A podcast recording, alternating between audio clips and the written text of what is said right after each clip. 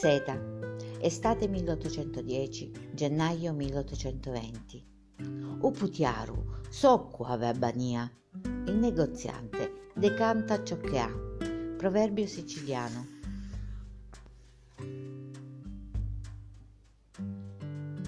Diventato re di Spagna, Giuseppe Bonaparte viene sostituito da Napoleone con il cognato Gioacchino Murat, che sale al trono il 1 agosto 1808.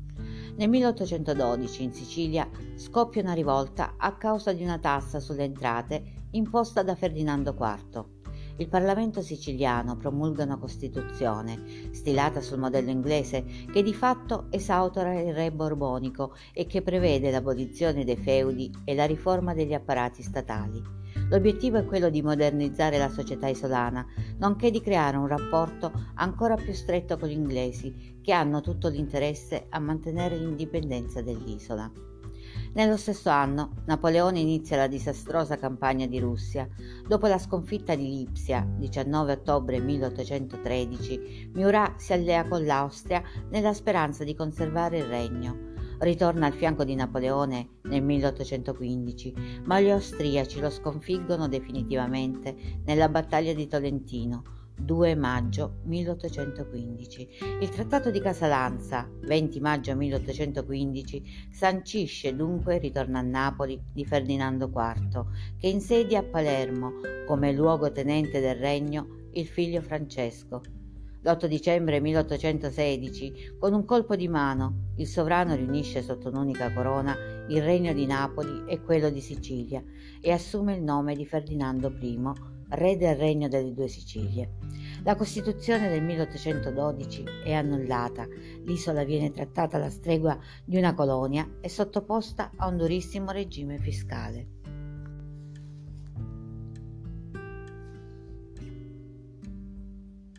La seta non appartiene a Palermo, appartiene a Messina, o meglio vi apparteneva dallo stretto fino alla piana di Catania, famiglie di contadini allevavano bachi da seta all'ombra di gelsi secolari, le cui foglie erano usate per nutrire le larve. Erano soprattutto le donne a occuparsene e a loro andava il compenso per quel lavoro puzzolente e ingrato. Erano più libere e indipendenti delle contadine o delle serve presso le famiglie nobiliari, potevano tenere per sé il guadagno soldi preziosi, sudati, che le donne spendevano per acquistare il corredo o per comprare il mobilio della futura casa.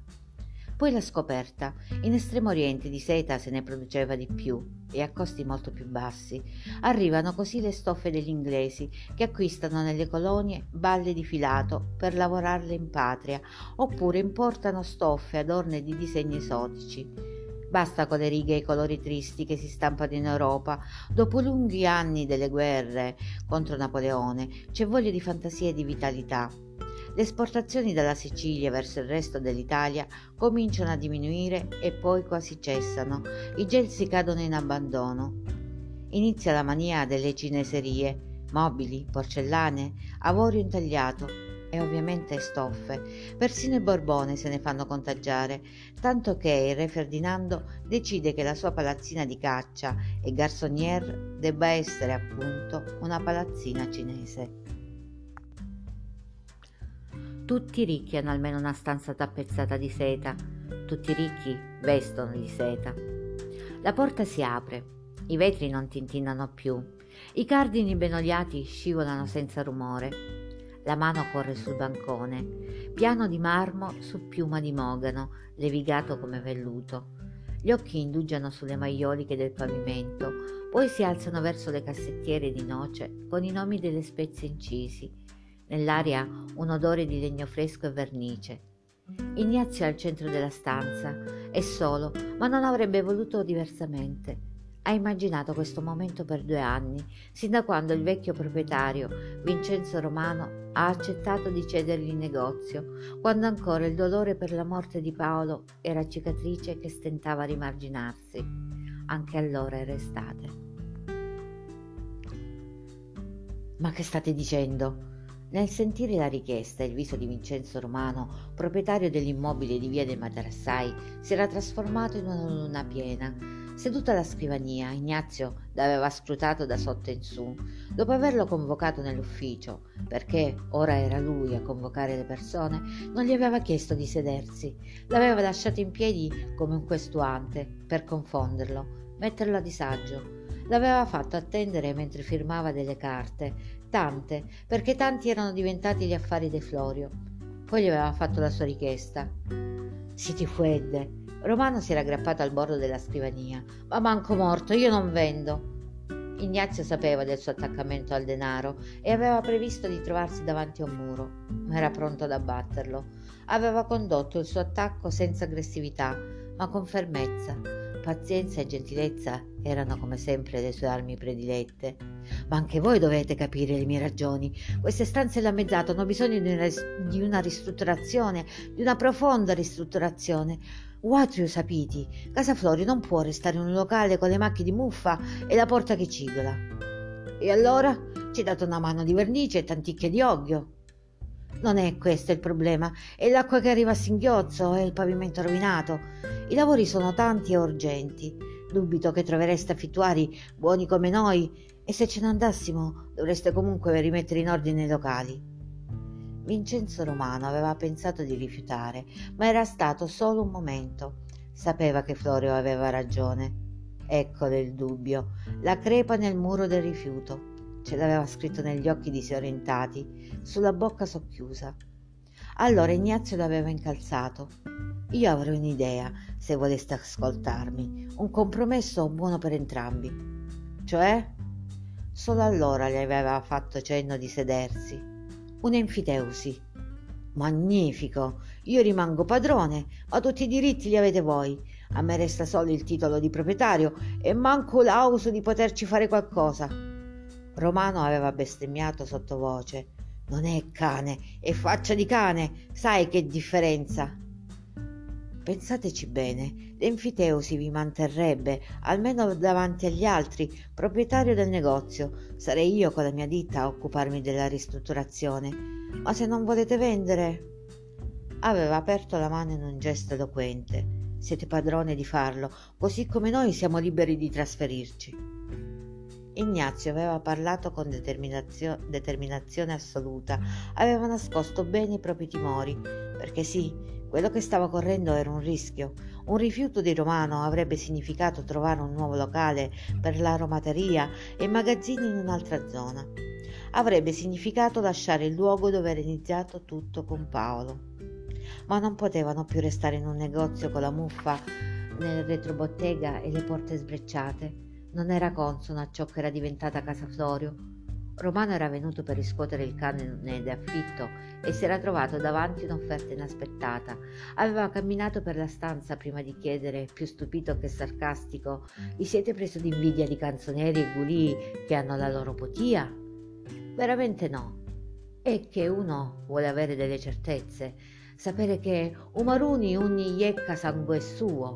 Se uno su una cosa ci deve buttare sangue e sudore, allora sua deve essere e nessuno può venire a comandare. Non mi metta a spendere piccioli per una potia che poi vi viene voglia di vendere a qualcun altro. Mi capite? Sì che lo capiva. Romano si era congedato con un ci penserò e ci aveva pensato meno di quanto Ignazio aveva temuto. Aveva accettato la proposta. Prima era arrivata all'infiteusi, poi c'erano stati i lavori, il fontaniere, il falegname, le piastrelle e i vetri nuovi. Dopo pochi mesi Ignazio aveva riscattato il canone, era diventato padrone assoluto della romateria.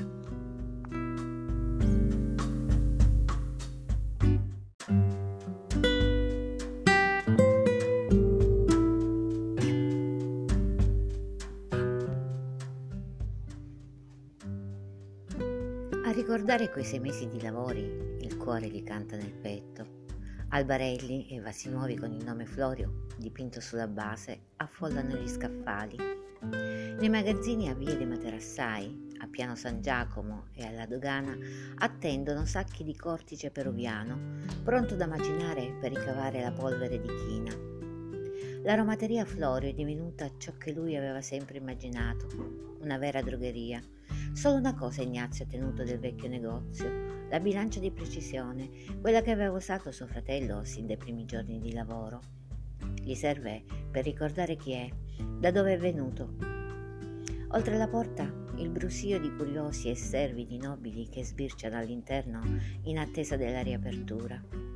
È giusto per capire cos'è diventata quella botteguccia malconcia, la putiedda gestita dal bagnaroto. Dicono, ma le loro facce li tradiscono.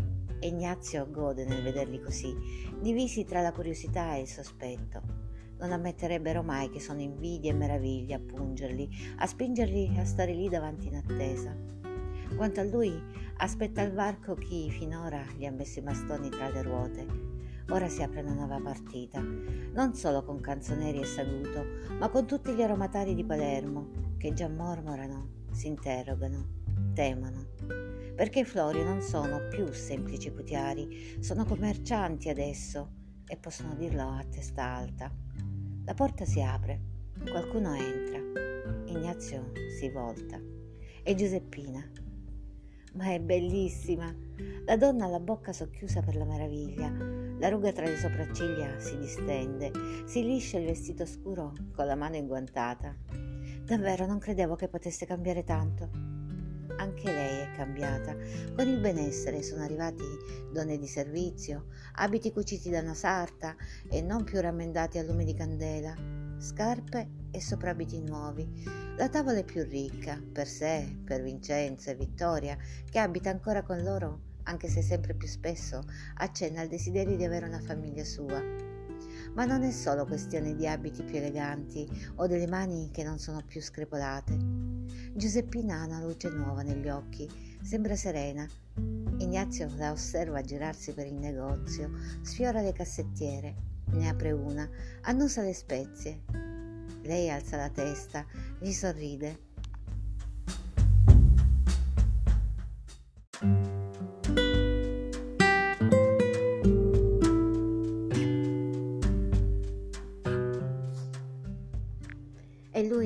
riesce a smettere di guardarla. Proprio un bel lavoro, sì, considera lei a mezza voce. Lui vorrebbe sfiorare la guancia, sentirne il calore. Invece incrocia le braccia sul petto, attento a non sgolcire la giacca che si è fatto confezionare proprio per la riapertura. Chi entrerà in negozio dovrà capire subito che non ha più a che fare con un garzone in maniche di camicia. È in quell'istante che Vincenzo arriva. Mamma, zio, non mi avete aspettato? Il ragazzino è alto per la sua età, sembra un adolescente, sebbene abbia compiuto solo 11 anni. Ignazio gli passa una mano tra i capelli. Non siamo andati da nessuna parte e comunque quello che dovete vedere è nel retro. La vernice sta ancora asciugando. Precede madre e figlio lungo il corridoio che porta all'ufficio commerciale. Sulle scrivanie, anch'esse nuove, calamai, risme di carta e tamponi. Ignazio indica una lunga insegna di legno dipinto. È appoggiata in terra, in fondo alla stanza. I colori sono vividi, ancora freschi. In basso la firma sottile del pittore, Salvatore Borgarello, ben conosciuto a Castellammare. L'ha finita stamattina. Ha detto di farla asciugare lontana dal sole, altrimenti i colori si creperanno. Giuseppina ha le mani sulle labbra, quasi per fermare un'esclamazione. Lo sguardo di Vincenzo invece corre dal dipinto allo zio. Indica la scritta. Drogheria di Ignazio e Vincenzo Florio. Hai fatto mettere anche il mio nome. Perché? Lui gli passa una mano intorno alle spalle. Perché sei mio nipote e l'erede di tuo padre. E perché? Si dice con una tenerezza che gli scalda il petto. Mi sei figlio non di carne, ma di anima. Sull'insegna è raffigurato un bosco, in basso un torrente che sgorga dalle radici di un albero cui si abbevera un leone in cerca di ristoro. È un albero di china.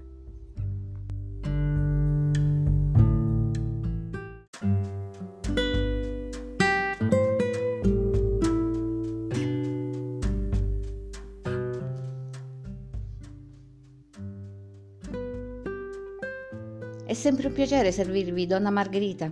Arrivederci. La donna anziana caracolla dal bancone all'uscio, sotto braccio a Vincenzo. Il ragazzo è un adolescente alto e spigoloso, la supera di tutta la testa.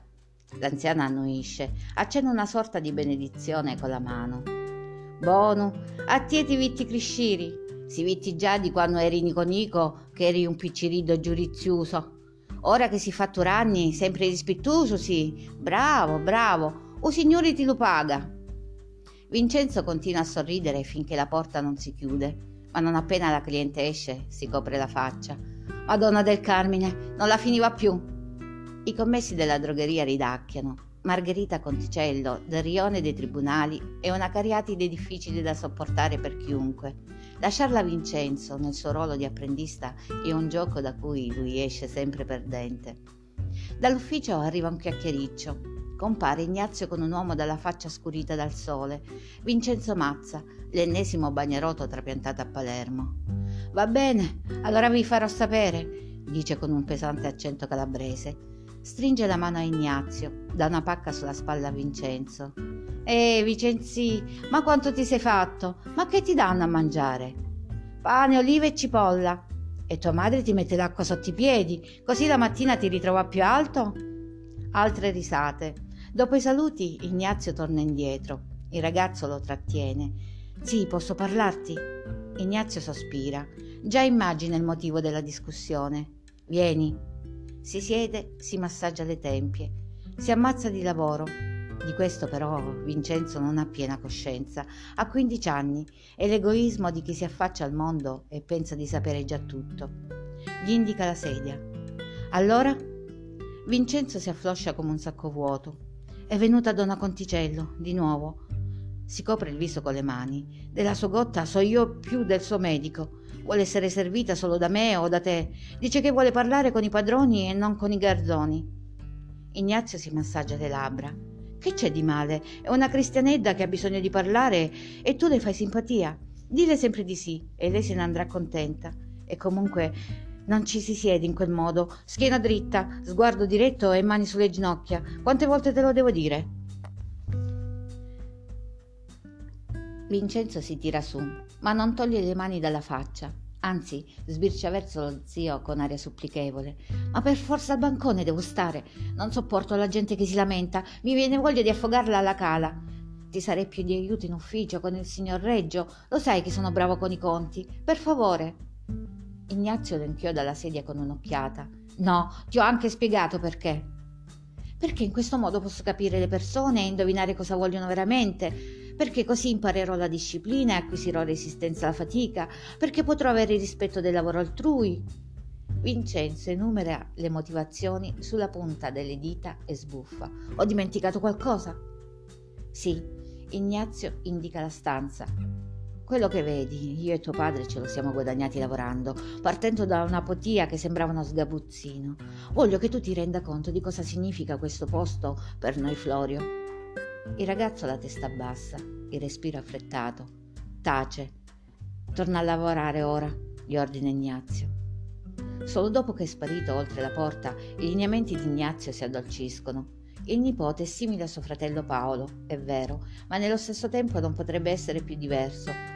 È solare, amaridine, guarda alla vita senza timore. Vincenzo il suo orgoglio, la sua gioia, sta imparando in fretta, ma non basta, deve imparare anche a stare con i piedi per terra. Sta ancora riflettendo quando la porta a vetri si apre di nuovo. Però almeno me lo puoi dire che voleva il signor Mazza. Ignazio alza gli occhi al cielo. La testa lì ce l'hai, eh? Gli mostra un fascicolo. Tiè, leggi. Vincenzo non se lo fa ripetere, afferra i fogli, li scorre. Una polizza di assicurazione. Sì, io e Mazza abbiamo intenzione di assicurare un grosso quantitativo di sommacco. In pratica, pagando una somma, ci cautela contro le perdite del carico. Così non si ripeterebbe quello che è successo alla nave del comandante Olsen quando hai dovuto pagare il riscatto per i colli di spezie. Ignazio indica un punto sul documento. Esatto, se ben ricordi, abbiamo sborsato un sacco di soldi per riavere la merce. Nessuno lo fa qui a Palermo, eppure sembra una cosa buona, conclude Vincenzo restituendogli le carte. È alto quasi quanto lo zio, parecchio per essere un adolescente. Lo è. L'assicurazione non ti manda sul lastrico, cosa che invece farebbe la perdita di un carico. Ma non tutti lo capiscono, spiega Ignazio paziente. Mi ha convinto il fatto che sia Abraham Gibbs ad amministrare la compagnia Gli inglesi sanno come farsi rispettare. Hanno una flotta che li protegge alla faccia dei francesi, cosa che noi non abbiamo. Dobbiamo tutelare i nostri interessi e imparare a farlo prendendo esempio da loro. Qui a Palermo hanno affittato magazzini e fondaci che gli permettono di commerciare in tutto il Mediterraneo. Palermo e Malta sono due approdi sicuri per loro. Sanno come proteggere i mercantili, assicurano i carichi da decenni e Gibbs ha esperienza di queste cose.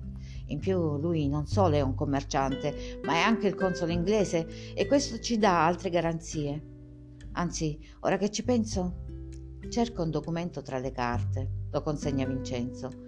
Visto che vuoi allontanarti dal bancone, non ti spiacerà fare da galoppino. Questo per Ingham. Assicurati che lo legga lui personalmente.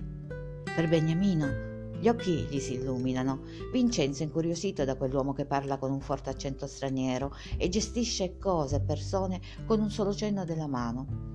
Di soldi ne ha tanti, tanti davvero, se può permettersi di affittare una nave intera per spedire in Gran Bretagna le merci che compra in Sicilia.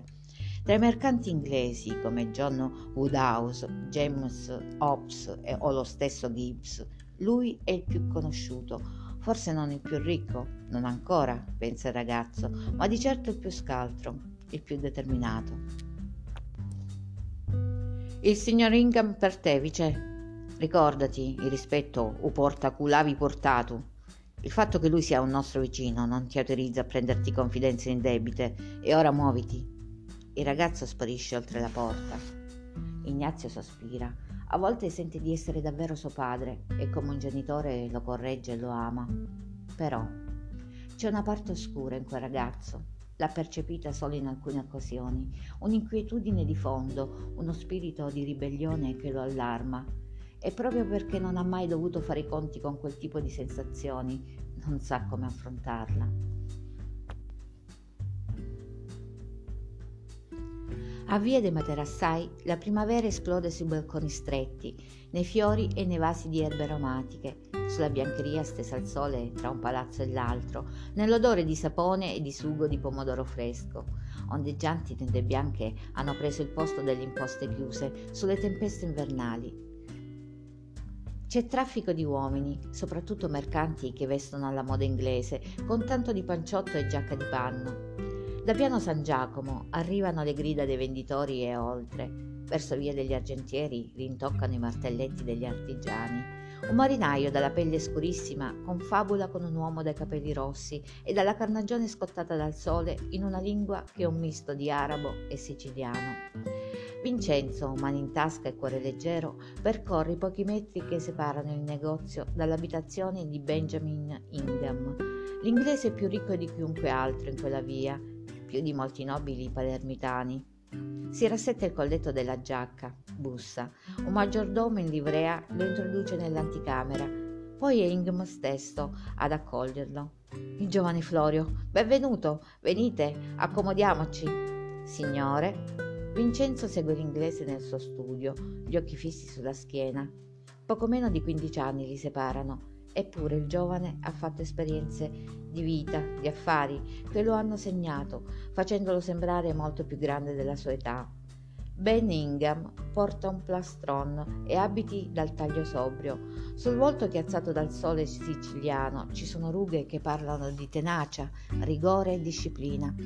Vincenzo percepisce nettamente il potere che quell'uomo emana è una specie di calore che lo circonda, un alito di vento che costringe le persone a stargli in distanza di almeno una spanna, qualcosa di fisico e insieme di intangibile.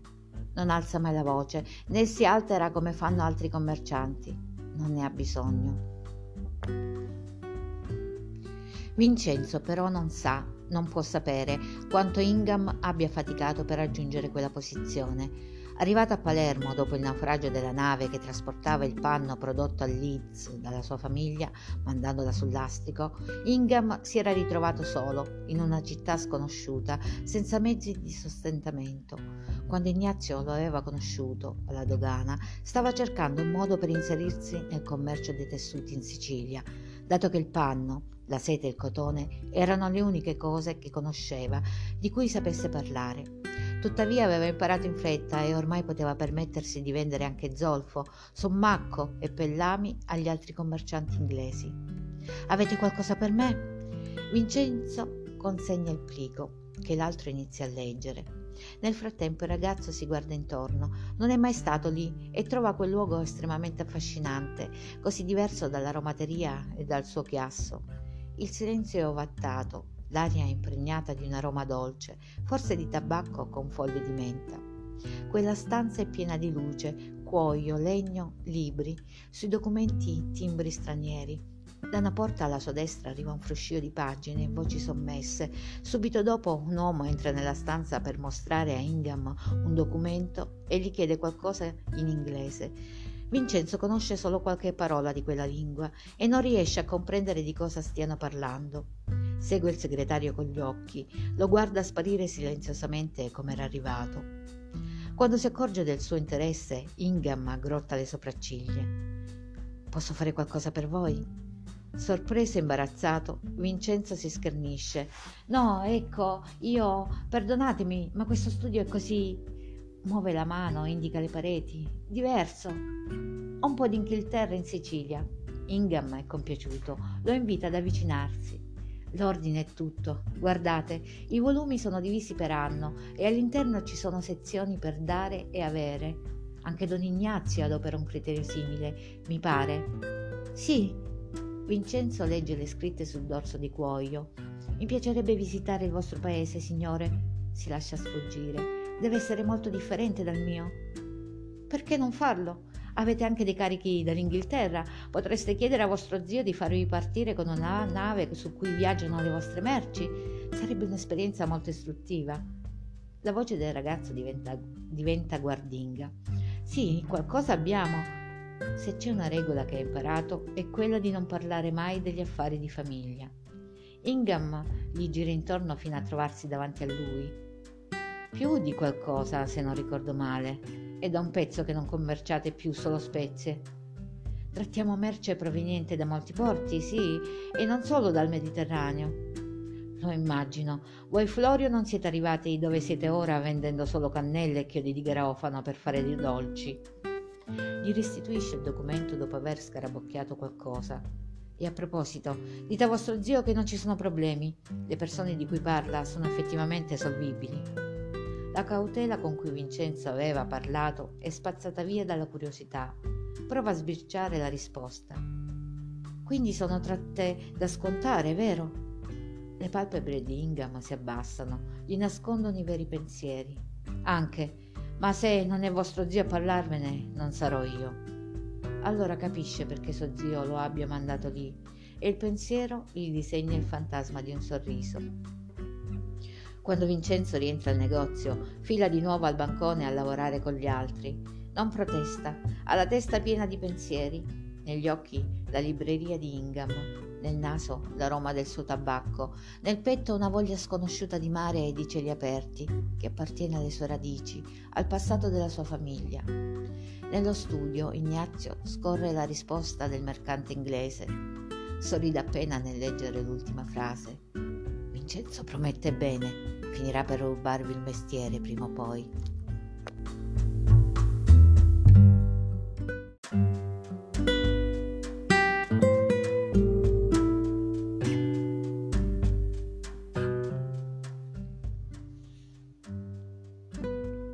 quasi sera quando finalmente Ignazio e Vincenzo lasciano l'aromateria. Il cielo primaverile sta passando dal grigio al blu scuro e i pochi passanti che si aggirano per le strade arrancano sul basolato dopo una giornata di lavoro. Vincenzo soffoca uno sbadiglio. Sì, ti dispiace se faccio due passi prima di rientrare a casa? Mi sento la testa confusa. Ignazio gli risponde con una pacca sulla spalla Basta che torni al rintocco di San Domenico, perché poi dobbiamo mangiare e sai che altrimenti tua madre sbraita. Lo so, comunque devo studiare ancora, perché domani viene Don Salpietra. E allora muoviti, va. Ignazio lo guarda andar via, un velo di indulgenza nello sguardo.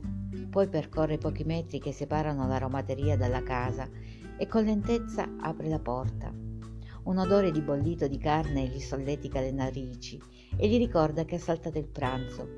Giuseppina è seduta in cucina con il rosario in una mano la testa appoggiata al pugno chiuso, il viso addolcito dal sonno.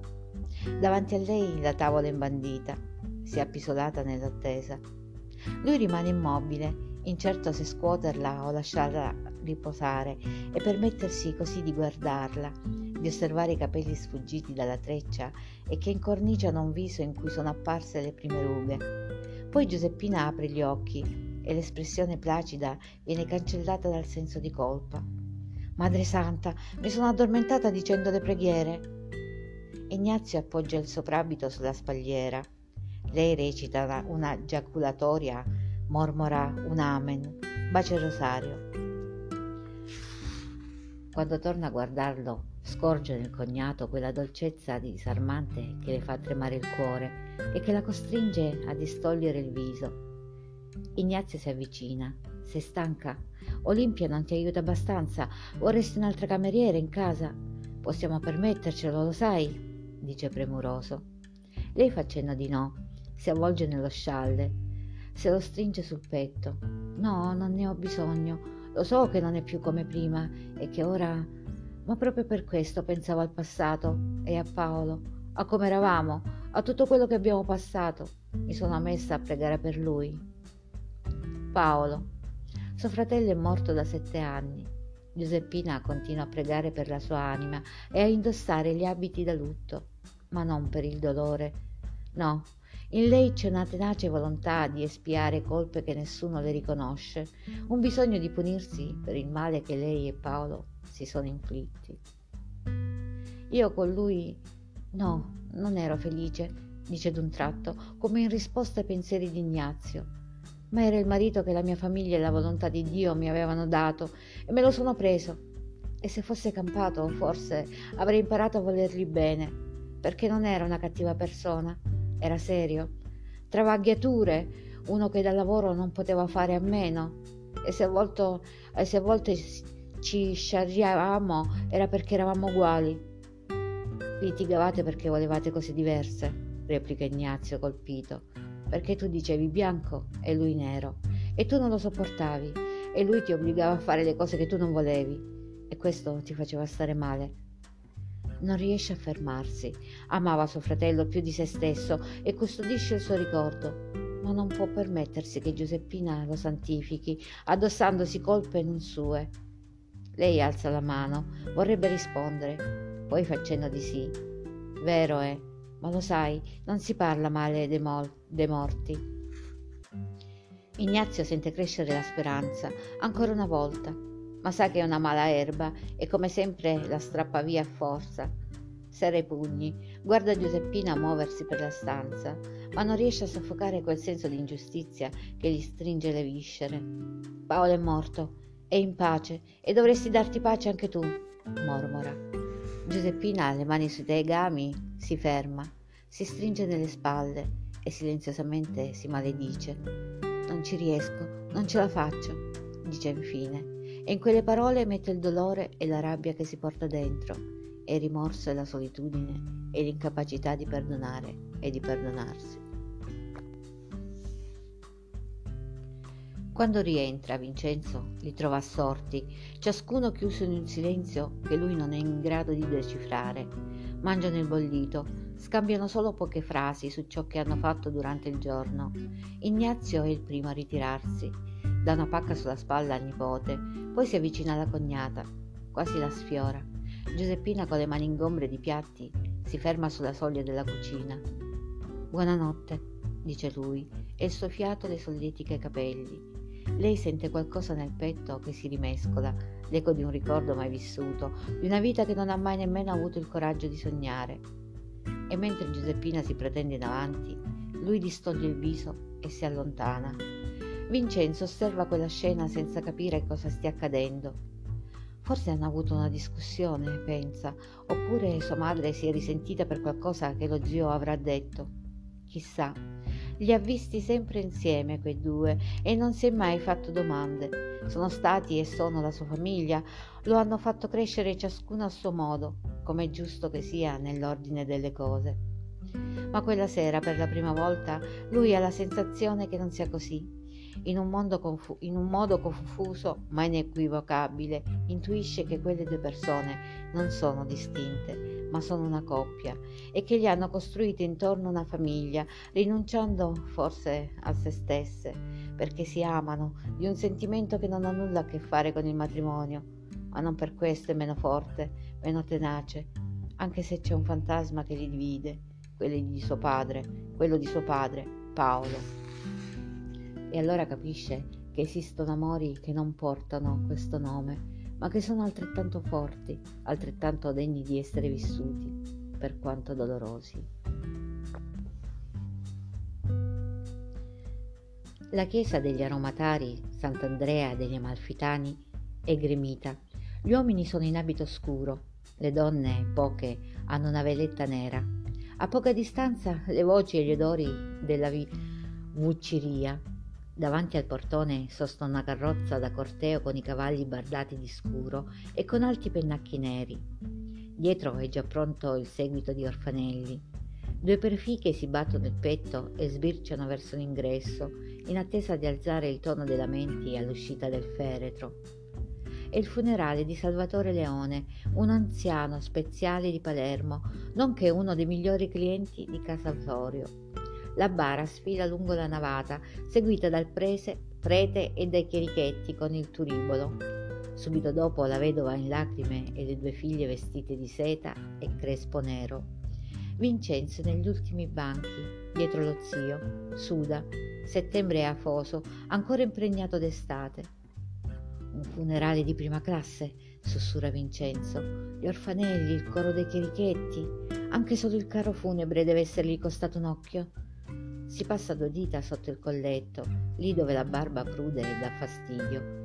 I 17 anni gli hanno portato in dote peli ispidi con cui ancora sta prendendo confidenza. Ignazio fa un cenno con la testa. E tu pensa che la sua famiglia ha potuto fargli questa cerimonia nonostante la crisi che c'è? E comunque ci deve essere dignità in morte come in vita. Il ragazzo e lo zio si avvicinano alla famiglia del defunto, porgono le condoglianze. Le tre donne sono sconvolte, stringono mani e piangono. Mentre le prefiche ricominciano con i lamenti, intorno ai familiari si raggruppano i rappresentanti del collegio degli aromatari con lo stendardo. Li osservano e parlottano. Hai visto? domanda il ragazzo. Ignazio annuisce avranno saputo dell'accordo con il cognato di Ben, Joseph Whitaker, per il pepe di Sumatra. Può darsi, il problema non è il nostro, Vicè. Noi quel pepe lo pagheremo a caro prezzo, ma almeno lo abbiamo trovato. Loro no. Un grido delle prefiche viene seguito dallo scoppio di singhiozzi della vedova. Con un sobbalzo il carro si mette in moto e la processione si sgrana dietro di esso. I due Florio restano defilati rispetto agli altri commercianti. Signori, proprio voi cercavo. Alto, ben piantato, con addosso un profumo di sandalo, Giuseppe Paino si è avvicinato alle loro spalle senza che se ne accorgessero. È un commerciante all'ingrosso, di quelli da cui i Florio comprano e vendono. Si conoscono, si stimano, hanno fatto diversi affari insieme, tra cui l'acquisto di prodotti coloniali predati dai corsari siciliani e rivenduti a Palermo. Si stringono le mani. Come state? Meglio di Don Leone sicuramente. L'uomo si mette tra i due, parla a bassa voce. Pover'uomo, dopo una vita di lavoro era vostro cliente, giusto? Uno dei migliori, sebbene negli ultimi tempi faticasse a star dietro alle fatture. Come tutti in questo periodo del resto. Un tintinnio d'allarme risuona nella testa di Ignazio. Era anche uno dei vostri acquirenti, mi sembra. Sì, lo sapevate che Leone aveva venduto il negozio a Don Nicchi pochi giorni fa? No, non lo sapeva, ma Ignazio non lo dà a vedere. Ne avevo sentito parlare, dice invece. Contavo di recarmi dai familiari di Don Leone nei prossimi giorni. Viste le circostanze, non mi sembrava il caso di parlare di affari. Paino rallenta impercettibilmente. Voi siete un galantuomo, don Ignazio, altri non lo sono. Fa un cenno con il mento verso lo stendardo della corporazione. Ah, Vincenzo capisce. Che hanno detto ora? Non fanno altro che sparlare e mettere problemi. Pure l'altra volta all'officina di scrittura. Paino gli mette una mano sul braccio. Purtroppo c'è chi non ha molta stima di voi. Più in alto si sale, più ostacoli si incontrano e spesso sono proprio i cristiani che parlano assai a fare danni. Vedete? Aggiunge rivolgendosi a entrambi. Io sono un mercante, proprio come voi. Per me conta chi lavora e chi, chi mi paga. Visti i rapporti che abbiamo, mi è sembrato giusto avvisarvi che c'è chi va dicendo cose brutte sul vostro lavoro. Quali? Ignazio cammina con lo sguardo fisso sul feretro, il volto impassibile.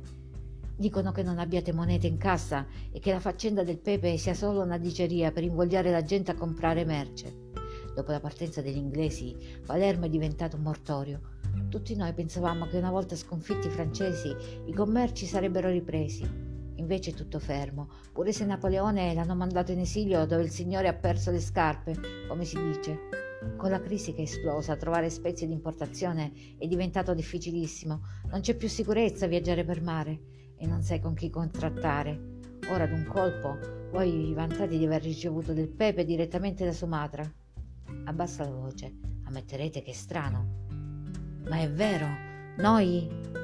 L'occhiata dello zio è una coltellata. Vincenzo si zittisce. Scommetto l'intero contenuto dei magazzini alla dogana che i socchi mette in giro queste notizie. È saluto, vero? La voce di Ignazio è una rasoiata. Lentamente Paina annuisce. Vi dà sull'orlo del fallimento. Poco fa ho sentito dire che siete indebitati fino al collo e che non arriverete a chiudere l'anno. È una vipera quell'uomo. Non so perché ce l'abbia tanto con voi, è uno che usa l'arma dei vigliacchi, la maldicenza. E credetemi, sa bene come irretire le persone. Ignazio parla con calma, nascondendo la collera nei pugni chiusi in fondo alle tasche. Il contratto con Whitaker è stato firmato con la procura di Ingham, che è suo cognato, oltre che suo agente a Palermo. Volete mettere in dubbio la sua parola? Personalmente me ne guarderei bene. Paino si fissa alla punta delle scarpe, ma Ingham è uno straniero e dei stranieri, anche se ricchi, molti non si fidano sino in fondo. Carmelo Saguto è un pidocchio che tossisce, ma a forza di mordere e pizzicare si è fatto sentire. E voi, Paino? Ci credete? Il mercante allaccia le mani dietro la schiena. Voi mi siete debitore per una fornitura che avete ricevuto due mesi fa e che non avete ancora pagato. Ignazio non replica subito. Capisco, dice infine. Se non ricordo male, la tratta che ho sottoscritto è a tre mesi. Vero, eh? Mettiamola così. Questa nostra chiacchierata è stato un modo per avvisarvi di guardarvi le spalle. Siete un negoziante affidabile, don Florio, e una persona seria. E allora perché siete venuto? Un euro su un tingi, mascaria. Il nero, se non macchia, sporca. Alle sue spalle Vincenzo interviene con durezza. Se avevate tanta stima di noi, potevate chiedere direttamente se avevamo i soldi per pagare. Non c'era bisogno di questo teatrino. Vincenzo, che modi sono? Paino sorride e in quella risata breve c'è un'ammissione di colpa. Ah, beata gioventù! Confessa la sua sfiducia quasi con leggerezza, con un tono di scusa che vorrebbe essere complice. Pure voi starete attento a come muovervi se aveste timore di perdere dei soldi. In quel momento il corteo funebre si ferma per la benedizione. Altri pianti, altre preghiere. Ignazio rimane indietro con Paino. Avrete i vostri piccioli secondo quanto stabilito. Paino, crisi o non crisi, i Florio pagano sempre i loro debiti e se non mi basta la mia firma, avete la mia parola. Ignazio tende la mano, l'altro gliela stringe. E di questa io mi fido. Vi aspetto.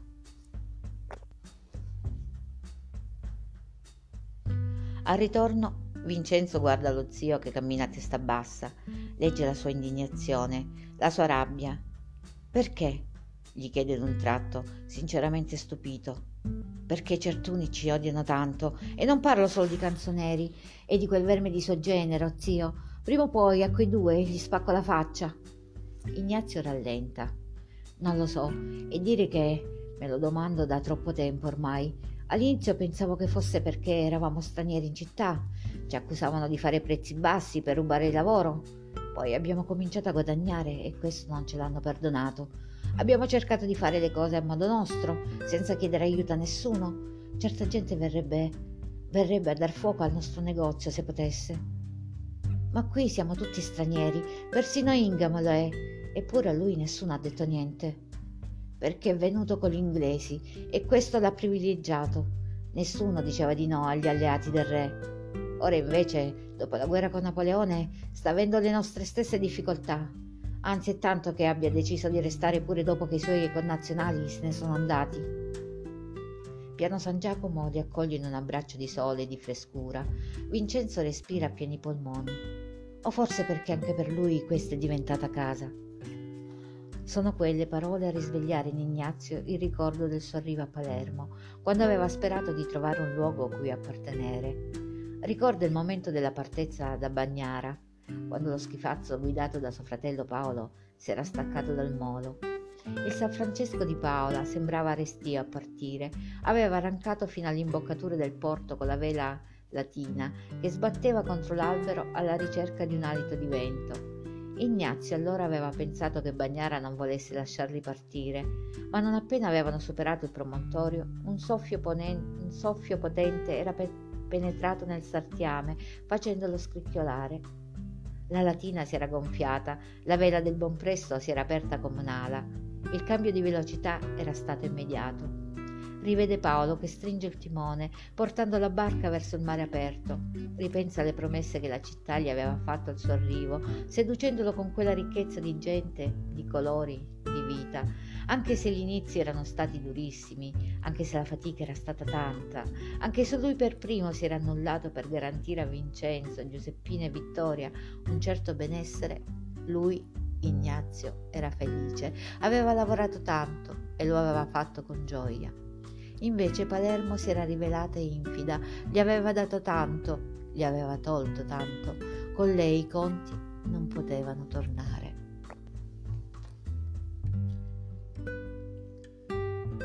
Giuseppina è ferma sulla soglia della stanza del figlio. Osserva Vincenzo che scruta la strada. Sembra attendere l'arrivo di qualcuno.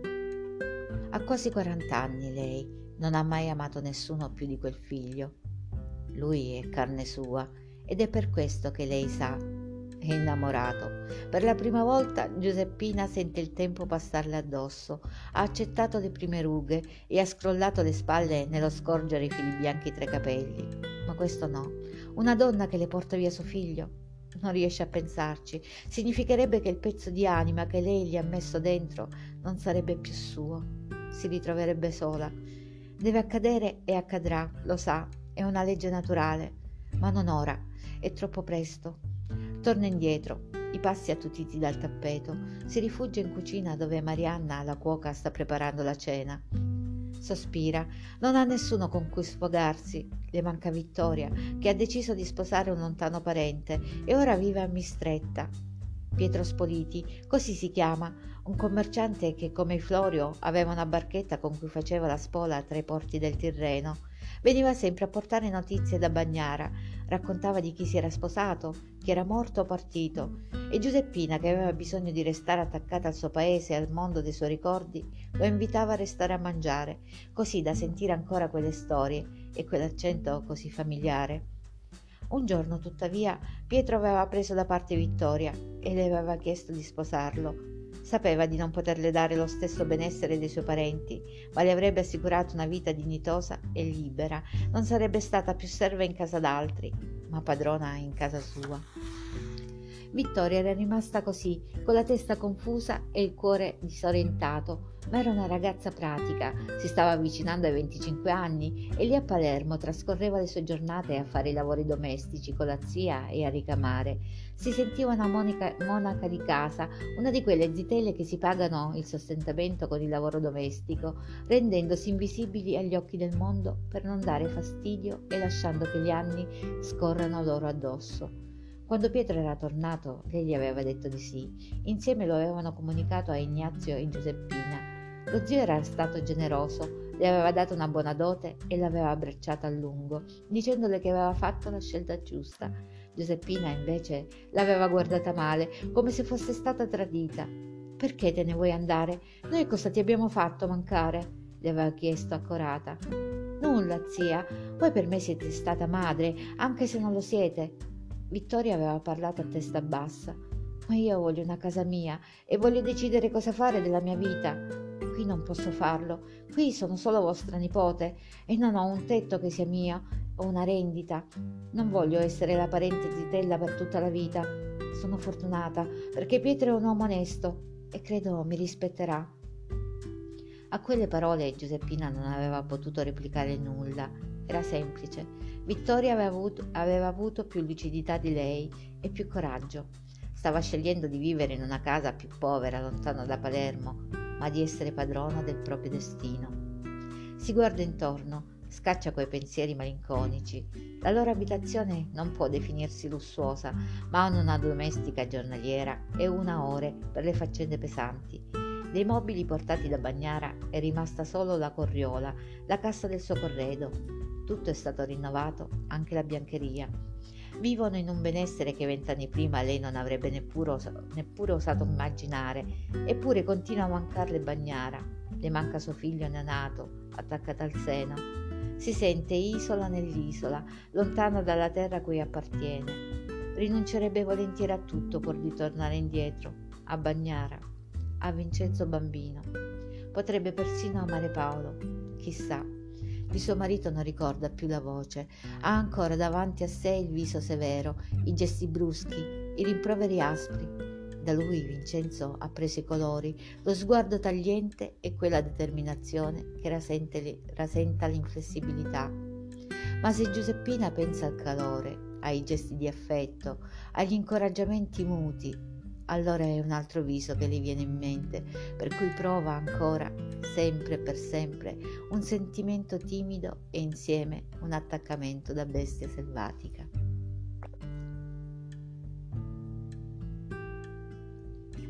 Giuseppe Paino non è il solo ad aver sentito le voci sui Florio. Il pomeriggio successivo al funerale si presenta alla romateria Guglielmo Livigni, segretario di un altro grossista, Niccolò Raffo, viene per sapere se hanno scorte di sommacco e nel frattempo, quasi casualmente, chiede se pagheranno in tempo la fornitura di zucchero del mese precedente. È così che vengono a scoprire come Saguto si sia presentato nell'ufficio di Raffo con l'intento di comprare le loro tratte di credito in quel suo modo meschino, tutto insinuazioni e sottintesi, Saguto si era detto certo che i Florio non avrebbero pagato i loro debiti e aveva quindi cercato di convincere Raffo a cedergli i documenti. Mi sarebbe venuto comodo, don Ignazio, conclude Guglielmo con un sospiro. Lui aveva i soldi in mano, ma voi sta mala parte non la faccio, che poi non ho mai capito perché vi odia tanto. Siete un galantuomo. Vi ringrazio della stima, don Livigni Carmelo Saguto vive di miria e raggia e la sua invidia non è certo causata da me o da mio nipote.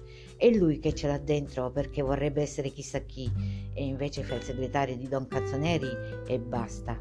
Il periodo è difficile per tutti, ma vi giuro sul mio onore che avrete tutti i soldi vostri, fino all'ultimo centesimo.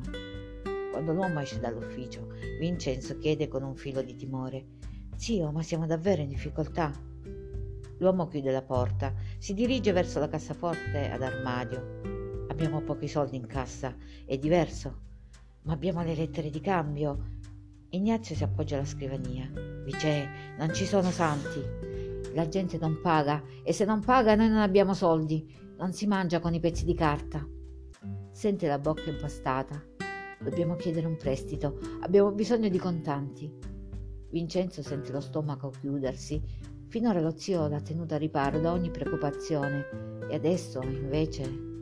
Ma lo sapranno tutti. Quel cretino di Saguto si metterà a dirlo ai 420. Maledizione, lo so. Ignazio dà un colpo sulla scrivania. Il calamaio sobbalza. Se uno non ha scelta, deve inghiottire l'orgoglio. Calati iunco capassa la china. Così dicono i vecchi. È quello che faremo. Si massaggia alla base del naso tu va a casa, io vado a parlare con un paio di persone. E per favore non dire nulla a tua madre. Vincenzo sente le guance avvampare, mormora un sì, zio, e afferra la giacca, scivola fuori dalla stanza. Tutti i pensieri vengono cancellati da quella preoccupazione, anche l'immagine di due occhi neri che da alcune settimane a questa parte lo fa arrossire e balbettare come un picciriddo. Ma non è facile E non solo per l'orgoglio, non è facile trovare una persona fidata quando si tratta di affari, non è facile trovare chi ti dia loro dei soldi senza stare con la bocca aperta a raccontarlo in giro. Ma quando Vincenzo avrà gli stessi anni che adesso lo zio, allora capirà davvero quanto gli è costata quella decisione.